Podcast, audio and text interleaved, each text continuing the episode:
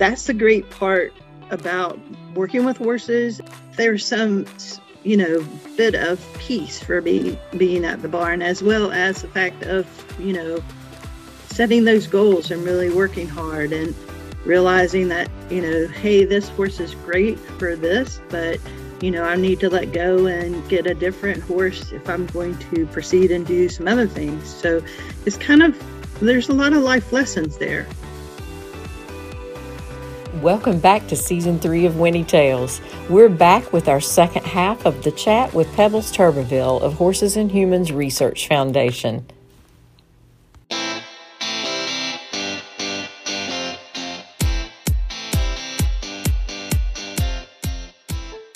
Welcome to Winnie Tales.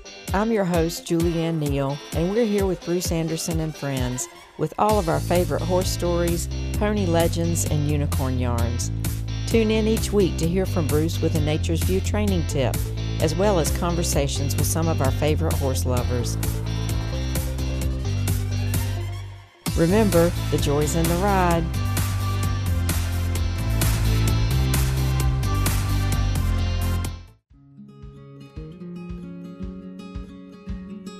We'd like to give a quick shout out to one of our sponsors, Espana Silk. Formulated with a light, refreshing fragrance, this European inspired line of grooming products has been developed to provide superior conditioning and moisturizing for people and animals. Using silk as part of your grooming routine promotes healthy hair and skin, as well as silky coats, manes, and tails. Espana Silk products are made with the finest and safest ingredients available and have been formulated to hydrate and reduce static to bring out the natural luster of your hair and your pet's coats, manes, and tails. Grooming products are all natural, water based, pH balanced, and biodegradable. Make every day a spa day with Espana Silk. Visit their website at espanaproducts.com.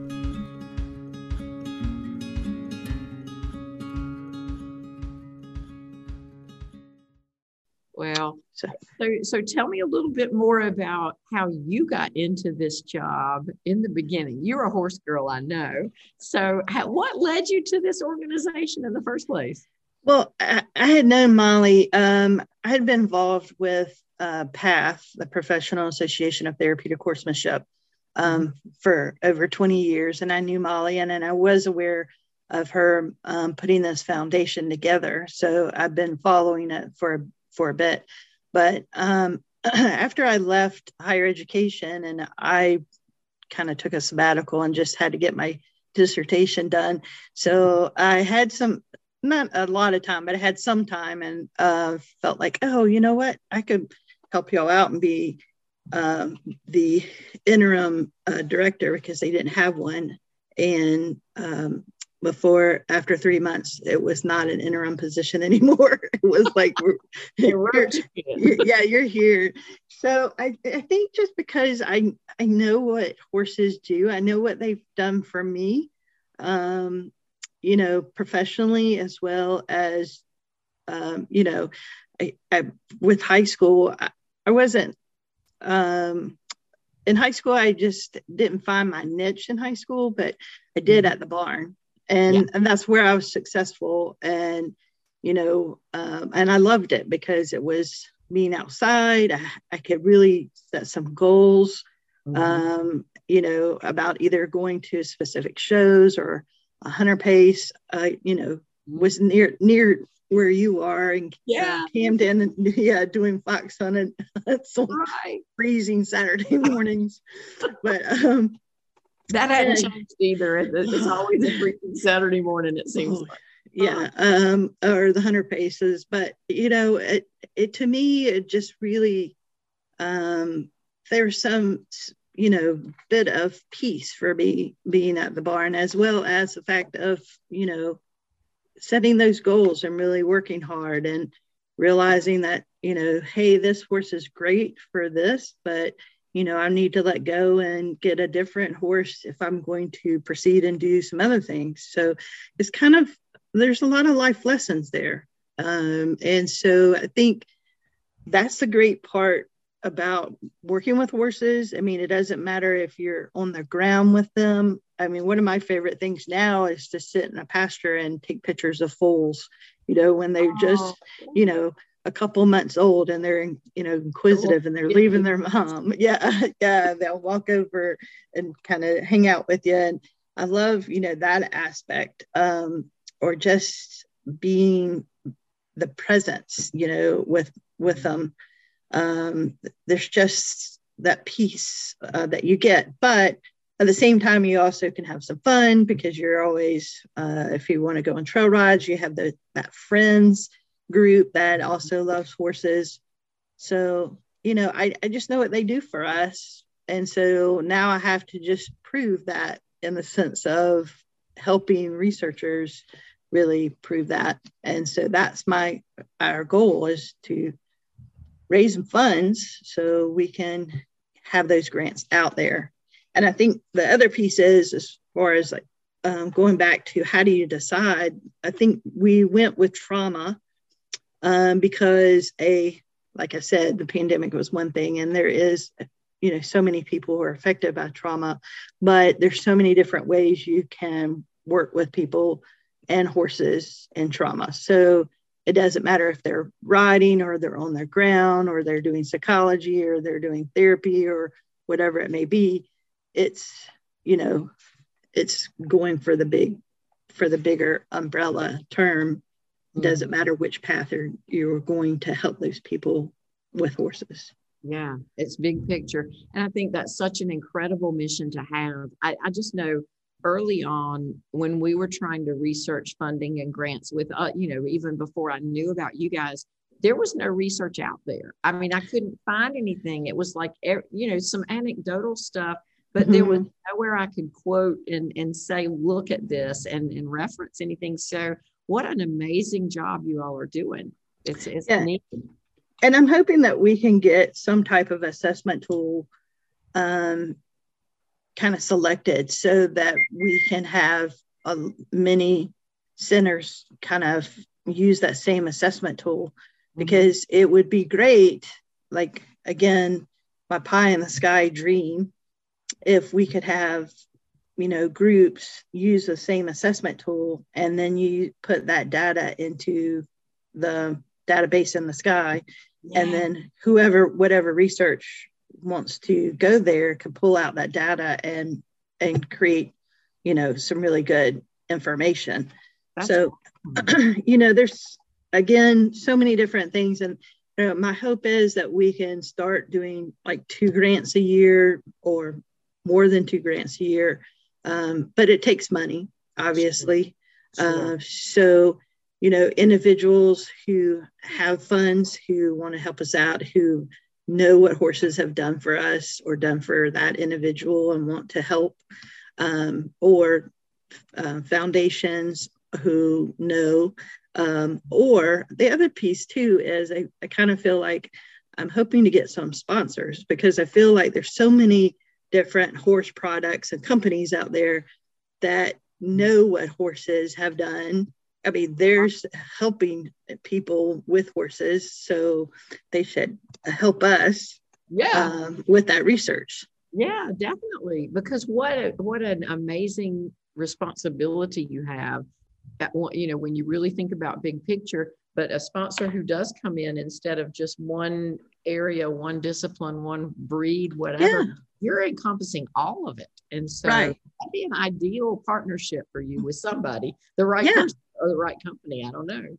Yeah, making that call because I mean, it doesn't matter if they're a tax store or, or mm-hmm. deal with medical equipment or if they um, have products just for the rider. I mean, they uh, could help us out with some social responsibility by giving back to you know supporting research between that horse and human interaction. That's the key. And you know, it's so, so weird. I mean, there's so much we could look into. I mean, I know that we kind of started with um, kind of individuals with maybe uh, who had disabilities or perhaps have had issues like trauma, et cetera. But I mean, can you imagine if we did some other research about like competitive riders who who had a had a niche like what connection do they have with certain horses over other horses? And why is it? And why is that horse like that one person over another person? Yeah. you know? And and that's something too that we really want to look at. We've kind of looked more at the human side but we kind of also want to look at the horse side. And we really feel like if the horse is really healthy um, and we've kind of gone out with the with a sense of we have now our equine oops sorry equine well-being um, guidelines. Because if a horse is healthy they're going to give us more input that's going to be better for us. And the research is going to be better if that horse is healthier. Yeah. You know and i'm not saying healthy just in the sense of when you look at them they look good. Wait, i'm yeah. talking about you know and and this is where it gets a little woohoo i think. But you know this because you're a horse person that there is a mental state with horses. And i think that's what's been really fun for me because it's not just a sport that you can practice skill and skill like basketball or golf. You're connecting with another animal and they have bad days and good days or they feel Yeah. good or bad. Right. And so um, you want that horse to feel just as good so that they can give us the quality research that we need. Right. Well, I'm doing a little film about a, a little boy with Charges syndrome he, who rides at a therapeutic riding center here in the area. And even we, I was talking with that director yesterday about the fact that they have some phenomenal horses for therapeutic riding, but the fact that he has to have two sidewalkers and her, and I mean, he's surrounded by people. There are some horses that that mental side of that, they're Mhm. like, uh uh-uh, I'm out of here. No. Might be perfect for something else but every situation is different you're so right the horse has to be engaged in, in Yeah. that Yeah, and and it's just like you know us. We mean there's certain sports that we gravitate to, and the same Sure. thing with horses. There's a form to function piece where they're made for certain things, um, but there's or made for certain sports, I should say. But there's also it's that characteristics, you know, uh, temperament that you're looking for. Um, but you know, all horses are different. For example, in my program that I ran, uh, that I had one horse that he was like a cross trainer. He would get bored if he just did therapeutic riding. Yeah. So um, he was like the all round horse because he went in Western lessons, he went in dressage lessons, he did hunter jumpers, um, you know, he did a little bit of vaulting.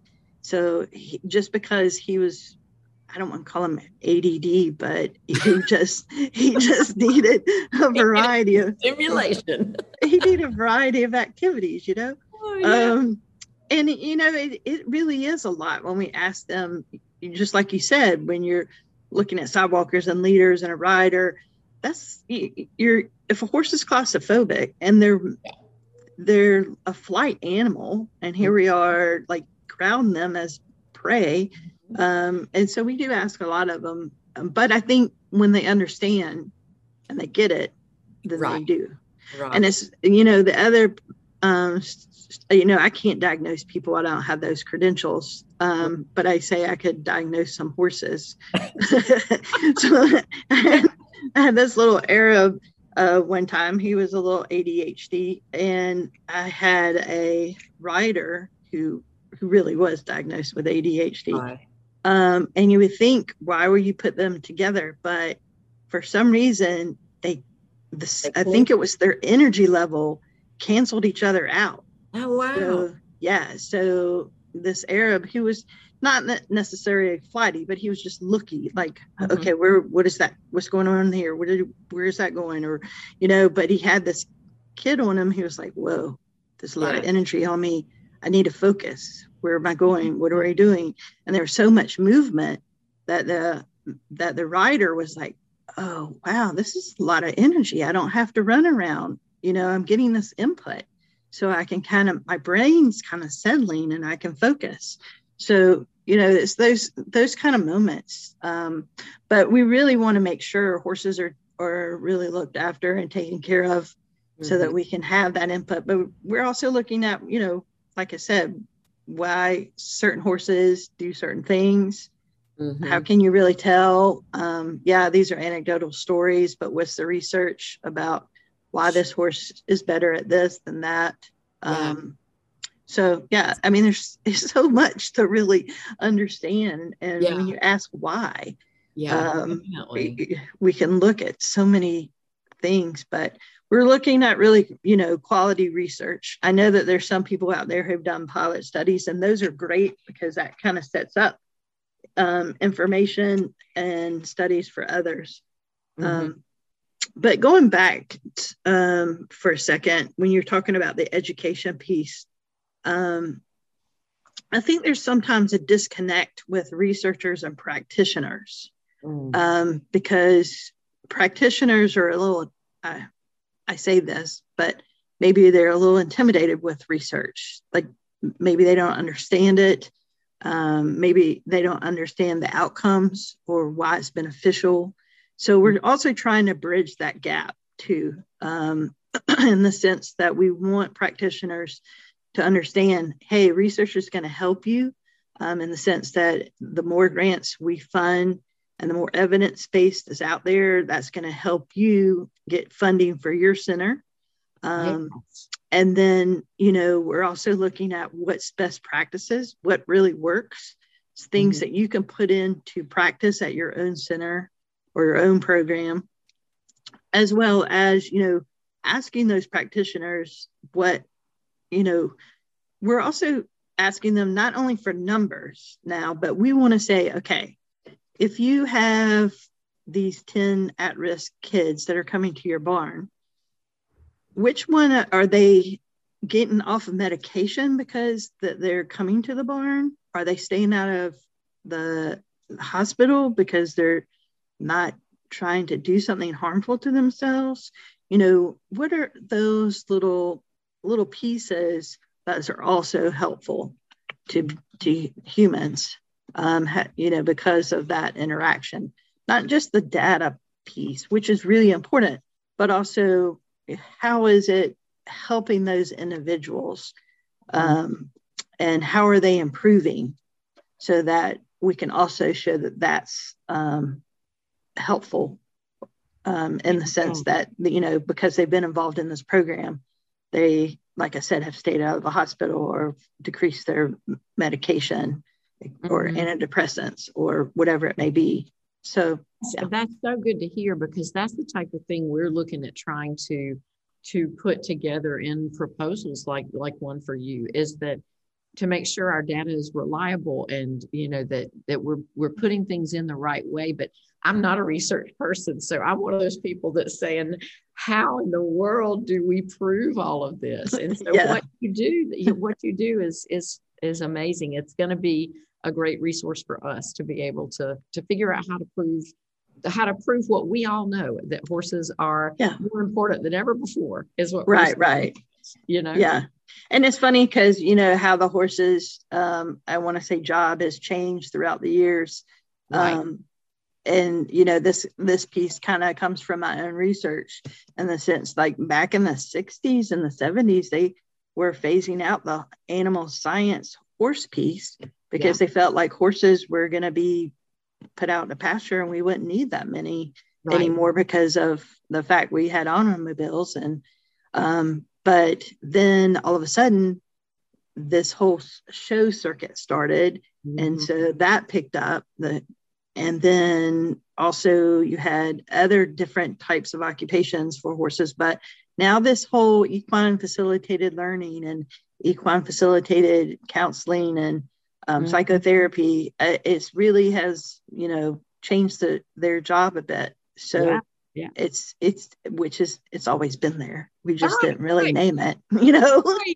well people look at bruce like he's crazy because he'll be in conversations with them talking about how you know horses used to be before the industrial revolution they were our transport and all this but they're important more important than ever before but it's for our well-being and, and yeah. you know our mental stability and everything else and if we can just the horse people know that already it's mm-hmm. the non-horse people we got to convince, hey, these things are out here. These programs, whether you're a horse person or not, come and be with one and come mm-hmm. and understand that power.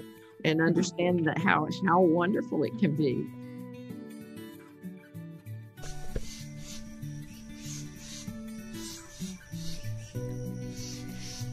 Let's take a quick break from the podcast and talk a little bit about one of our sponsors, Fenwick Equestrian. I'm here with Bruce Anderson of Nature's View, and we're going to talk about Fenwick's calming mask. Bruce, can you tell us a little bit about why you enjoy using that with your horses? Well, to me, the first thing is what it does for me.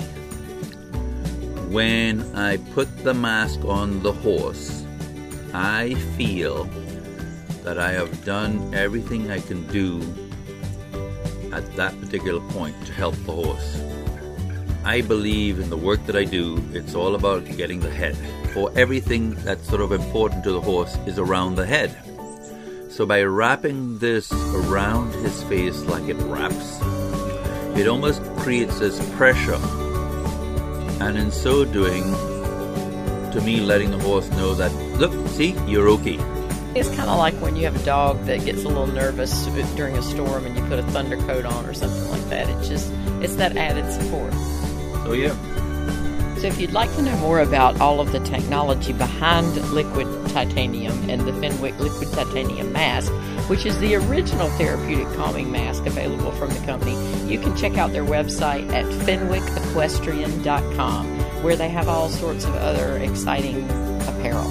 Find out more at fenwickequestrian.com. Thank you, Bruce. Thank you, Julian.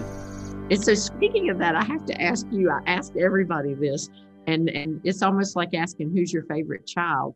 And nobody ever wants to answer that question. But tell me about your your personal is there a horse that has been the most um, powerful the most important to you you know ironically it's a black stallion but he's passed. He has passed. But oh. he he was my favorite. His name was Dan, D A E N.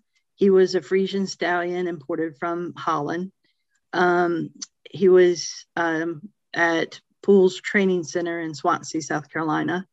And every time Dan came out of his stall, uh, he kind of took my breath away. Just and he was just the biggest teddy bear too. And um, to wash his tail it to really wash his tail it took like two or three of us to really wash it and it was something you know i'm five four i could hide under it and be Cousin Itt um, but he was such a gentle giant but yeah he and i have one of his um his off his his um sons so um okay. dutch dancer yeah. Gonna believe this because we've been talking about a small world ever since I met you. Yeah. But I have one of his daughters at my farm because uh-huh. My business partner, Stacy Hunt, worked out at Pools Training Center for many years, and mm-hmm. Dan was her ideal horse. My Gretchen was a broodmare, and we took her out. And Stacy now has that that young horse, that baby. So she's not a baby anymore. I don't know how old she is, but um, yeah her horse Indigo is one of Dan's offspring. And so, oh, I met him once and I understand completely why he was so special to you. That's yeah, he was amazing. Yeah. And all his, you know, all his foals were just, you know, just easy to deal with and so loving. Uh, yeah, they were just um, great, great to deal with. So yeah, he he was my number one. Um, as far as like that horse that took your heart away. And yeah, he is my black stallion. so, is there anything else that you want folks to know about Horses and Humans Research Foundation? Hmm. You know, I, I think we've really covered, you know, the mere fact that we are um, supporting grants uh, for horse and human interaction and that we're always looking for funds um, and sponsors, donations, um, yeah, I'm definitely looking for those corporate sponsors who want to help us out. Mm-hmm. And uh, we also are starting out with our education program so that people understand why research is important, uh, as well as how how horses help humans really. Um, and we're and we're you know have the numbers and the data to be able to prove that. So yeah. We love, yeah. So how can people find out more about you? We'll put it in the show notes too, but for folks just listening, where could they find you online? Um, well, our website is um, horsesandhumans.org. So you can go there. We're on Facebook, um, posting every day there. Um, we're also on Instagram, Twitter. Uh, we have our own YouTube channel, which I had stated before Horses and Humans uh, Research Foundation YouTube channel, which we have all our webinars on there, as well as um, little spokespeople who like to just say why research is important. Um, and I think that covers about it all. But if you go to our webpage and you want to follow us um, and sign up for our e news, we do an e news uh, about every month or every other month. So you can really keep up with what's um, what's our news, what's coming out of the news, because you never know. That's we, right. Well, I feel I feel blessed because you made that France announcement here on the podcast. So. I know, I know, really. I feel so odd, really like working on this France project and the conference in 2023, and I haven't even announced where we're going in 2022. I won't tell a soul. oh, no. oh yeah. Thank you so much. It was it was good talking to you too, and I look forward to meeting you uh, next month in person.